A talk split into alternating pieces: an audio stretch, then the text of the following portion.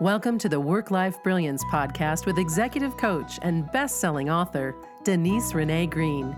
Denise fills each episode with humor, compassion, knowledge, and pragmatism to help you transform your life. Listen in and learn how you can tame your brain, lower your stress, and become the person you were born to be. Hi, Elise, and thank you for joining me today. Of course. Thanks for having me. Hmm. Great. Okay, so I'm just going to set up a little context for everybody, and that is that you came to me a few months ago and you had been given the challenge by your boss of taking over their role, but only on an interim position, and you had to essentially prove yourself in order to earn that position full time. So a lot has happened since since then, even though it's been a short time. So let's just jump in. And I, will just say, from my perspective, when you came in, you were kind of quiet. Um, you were anxious. You were eager to please other people. And there's still that warm person inside of you, but there is now also a confident powerhouse inside of you eh, from my perspective. But I want to hear what's happened for you. And we haven't had this conversation yet because you're still, you know, in the program. We haven't quite you're almost graduated. But so I'm excited to hear this conversation and I'm really grateful that you're willing to share it with others. And I, I know I'm babbling, but I'm going to turn this over to you in just a minute. Most people, when they get the kind of role that you got, they get told something like, just fake it till you make it. And what really happens, and you know, is that we just keep faking and we just keep faking and we just keep faking, and the confidence doesn't magically happen. And then we end up with massive imposter syndrome. So thankfully, that's not where you are because you did something different. But why don't you just start off with telling me about? We're going to start with your journey about what you might have tried before this, if you tried anything in, at all. So you tell me. Yeah, I definitely tried reading, you know, those motivational books or like even like the emotional intelligent books to try to learn how to change my thoughts and become a better manager. And I guess not fake it because I hated faking it. I've listened to podcasts. I've even read blogs from successful people and what they've done. It's motivating at first, but it's so hard to implement it and figure out how to do it to yourself. And you're like, cool, they did it, but how do I do that for myself? So it was very demotivating. And I kind of constantly thought, cool, I'm just never going to be like them. I'll just fake it. It's fine. Everyone else thinks I'm doing a good job. So, yeah. Okay. So that's what you tried. And it obviously hadn't stuck enough. You just got the motivation. What was your life like that? Like your mental health, your emotional health, your the way you spent your time? Just just go back to then. It before this, I I didn't understand work-life balance. It was work, work, work, and keep your head down and keep grinding. And eventually it'll pay off, or eventually I'll get the self-confidence that I know what I'm doing. I was very stressed out because of that and almost burnt out. And I didn't realize how much I was taking on my emotional toll, on my relationships, because I was so tired. I didn't want to do any activities after work. I just wanted to veg out and kind of turn off my brain. I, because I was working so hard and not really seeing any progress or, you know, from my boss, I guess praise and stuff, I was constantly self doubting myself and wondering, am I worthy enough for this job? Can I do this job? And then, like you had said, everyone just says, "Oh, just fake it till you make it. It's fine." So I just kept putting on a smile and wondering if I'm the right person for this. The self doubt sucked. And I didn't realize how, I don't know the correct word for this, but just not really authentic my relationships were with my peers, my coworkers. They were very at face value because I was very quiet and I kept to myself and I thought I was open, but it was more I just reflected and made it all about them and then would leave and not really retain anything because I was constantly worried about what I was saying. yeah, it was constant worry, constant struggles, and constant stress. and what you haven't mentioned, and I hope it's okay if I mention, because I also think it's important, you were also in a unique physical challenge because you were pregnant and are Yeah. pregnant. Yep, I am. That raging hormones, man, takes even more of a toll in that you just kind of go to an interpersonal struggle wondering, is this a normal feeling or is it just because I'm pregnant? Or how do I overcome this before my daughter's here? so I can stay calm for her because I didn't want to be how I grew up where it was constant yelling or, you know, creating traumas for myself that I'm still learning how to fix. And you didn't know me when you first began this. No. What were some concerns you had about working with us? I was very nervous to be raw and real and have to come to terms or call myself out in front of other strangers and being like, hey, this is my interpersonal struggles that I've never even shared with my best friends or let alone have a hard time even with my husband. It's always, you know, I was always told to put on the pretty face and everything's fine and perfect. So how can I go to these random strangers and say, this is what's wrong with me. This is what I think's wrong with me. I need help in this and like being real and kind of overcoming that as yeah, it was really scary and wondering what the judgment was going to be. And what did you find once you did that? Oh, life changing. It I the very first we have these weekly meetings with all these empowering women and I was vulnerable and I said, "Hey, here's a situation going on in my life. I don't know how to steer it and help my mental level to be able to overcome the situation." And everyone was just open arms. Some of the girls even it made me feel so good to realize that they were going through some of the same struggles and they started admitting it too. And then to hear how you were like, "It's okay. It's fine. There's it's judgment free."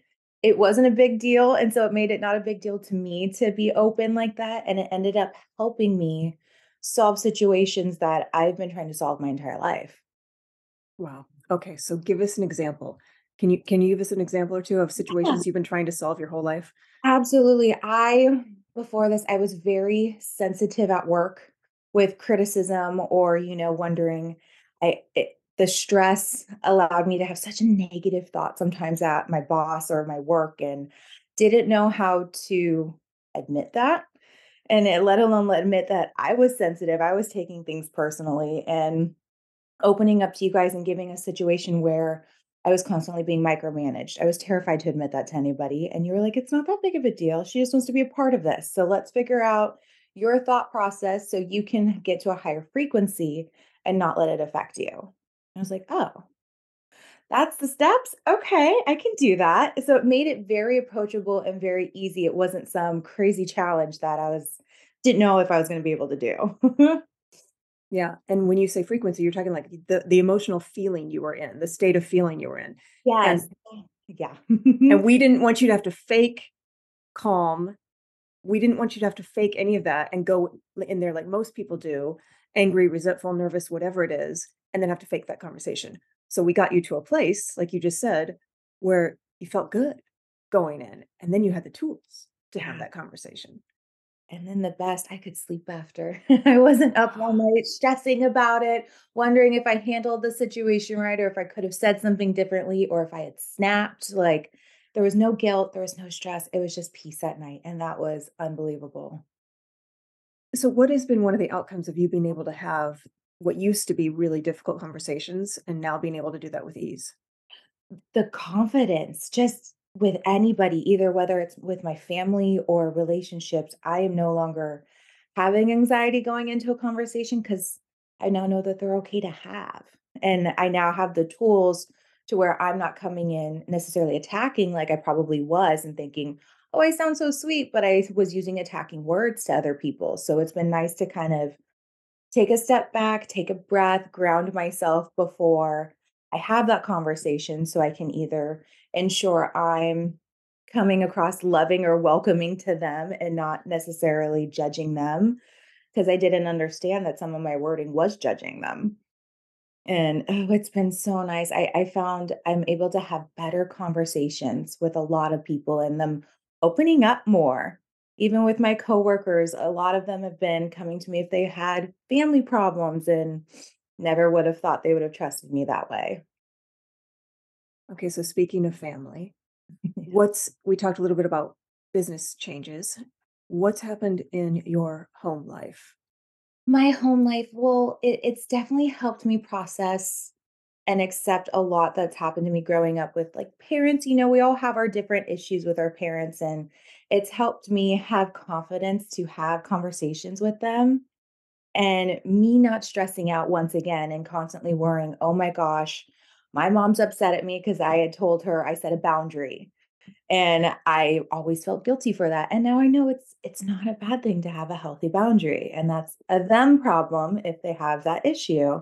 Or with my I have a 17-year-old stepson and teenagers are our journey for sure. But I now understand I can't sometimes I was over helping because I just wanted to help or share advice. And now I just let him be. And our relationship has completely changed to where he's no longer angry sometimes or, you know, wanting to leave the house, you know, just, and I was like, I was just trying to help. I'm sorry. I didn't know what to do. And now I'm like, yeah, he'll figure it out. If he needs me, he needs me. He'll ask. And it's allowed him to just be himself. And how how does that change how you two interact? Oh, the house is so much different. There is so much peace. There is I have a confidence in our relationship at first I was always struggling with because coming in and being a step parent as a teenager, they don't need you. So you're like, okay, where can I fit in? I'm not a, I'm not the mom, but I need, feel like I should want to help you. You know, I always want to please people and self-help. So I took a step back and this process helped realize like they've got to figure it out. If they want advice, they'll ask for it. Don't just openly give it to them because they're not going to be ready for it. I'm so happy for you. And I think a lot of people listening to this can really relate to the overhelping. And it comes from a good place, but then it creates the opposite effect of what you're trying to do. Mm. All right. And any other any other successes or changes that you want to call out? I I would tell everyone to take this course. There has been people that I've stared at in awe and idolized growing up, just being successful people and having it seem like they have it all together. And I'm always, how do they handle those situations so calmly? How do they stay productive? How do they keep the motivation? And I would always almost envy them. And I thought those books or some podcasts might change it and would always just be like, okay, it's not going to be me. I'm gonna have to always fake it, and, you know, you have that imposter syndrome where you feel like, "Gosh, I everyone else does everyone else think I'm good at this? Because I don't." So, it was it's so cool to now say I do have the confidence and I am that person that I idolized. I do have the skills now where I'm constantly at a neutral state or a happy state now, and don't let people affect me as much. It's almost like a a bubble. It's it's a cool feeling that I never thought I would have.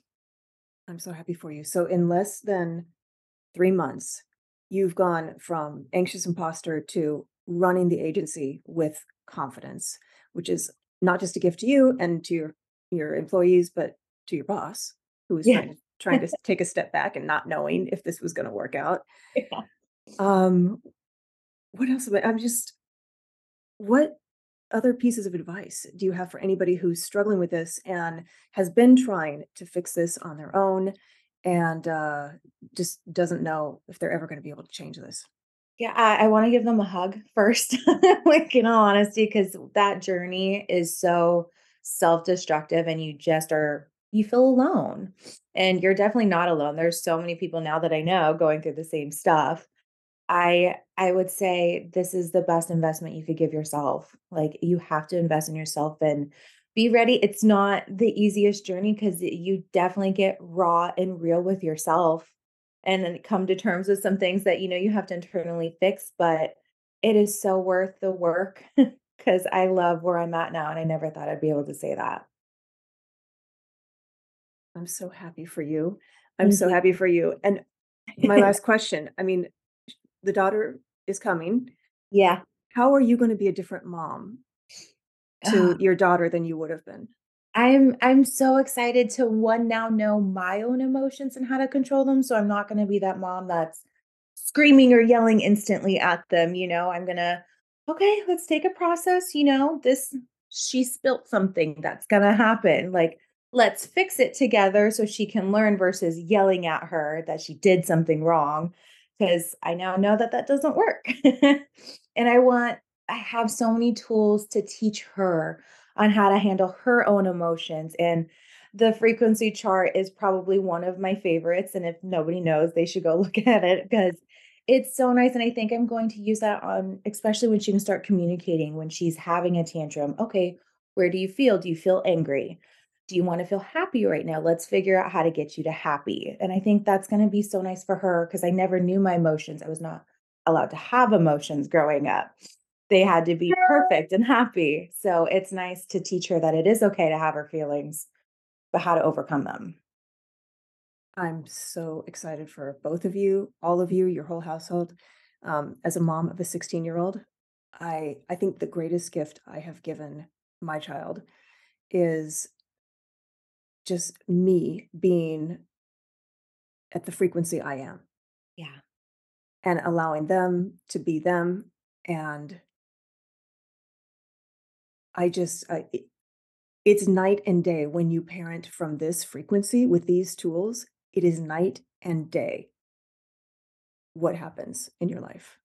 And Right. our kids, I mean, I can't even imagine what it's like to be a kid in the era of social media. Yeah. And now we add AI to it, and I'm going on a bit of a rant here, but I'm just saying, it was one thing, you know, I grew up I'm younger than you uh, older than you by far. Um, so I grew up in the '70s when, you know, we had latchkey kids and stuff like that, but it was so easy and it was still hard. It was so hard to be a kid and a teenager, and now the challenges that they're in. So you are gonna create this bubble of sanity and love and presence just like you've done in your household with the teenager who now feels safe, emotionally, psychologically safe, that you're not gonna try and judge him or fix him. You're gonna have that bubble in your house, and it is gonna make the world of difference, and your daughter is gonna be a change leader instead of you know, a victim of the environment. I'm so happy. I didn't even think about it like that. I can't wait. Thank you for all of this. Thank you for coming and sharing your story, and for being courageous, and fun, and just a light. I'm so grateful for and I'm so happy for all your employees too, because their lives are gonna be changed now because of you. Alright, well, thank you. Absolutely, thank you. Thanks for listening to Work Life Brilliance. If you like what you heard, the best compliment you can give us is to share this podcast with a friend. And we greatly appreciate your favorable review to let us know we're helping you become a more brilliant version of yourself by listening in.